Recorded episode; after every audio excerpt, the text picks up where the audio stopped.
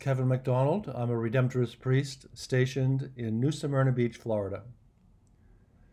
There is so much going on in our world today that it is hard to know what our response should be.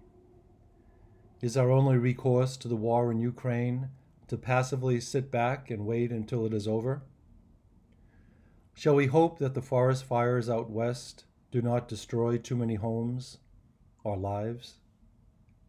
Shall we only, shall we only offer our thoughts and prayers to the victims of domestic violence and mass shootings? After Jesus, the most important person to look at in the Gospels is Mary. She is a model of discipleship. The apostles ran away when Jesus was arrested. Judas betrayed Jesus with a kiss. Peter denied knowing him and Thomas doubted our Lord's resurrection.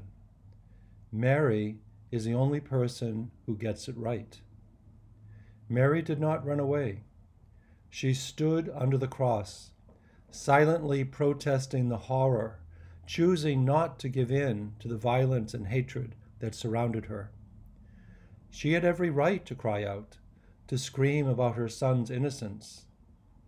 Mary models for us a different way of protesting. The Blessed Mother is doing all that she can. She is silently standing witness. She cannot change the course of events, but she is not powerless. She is standing in strength, refusing to give back the hate that surrounds her.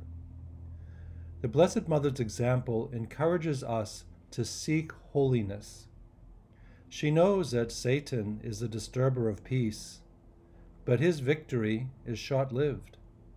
When we follow her example of strength and join in her prayers for world peace and harmony in our communities, we are dealing a great blow to the division of war and violence in all of its forms.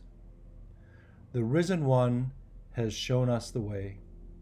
The Blessed Mother beckons us to follow with God's grace, we can all be builders of peace and carriers of joy.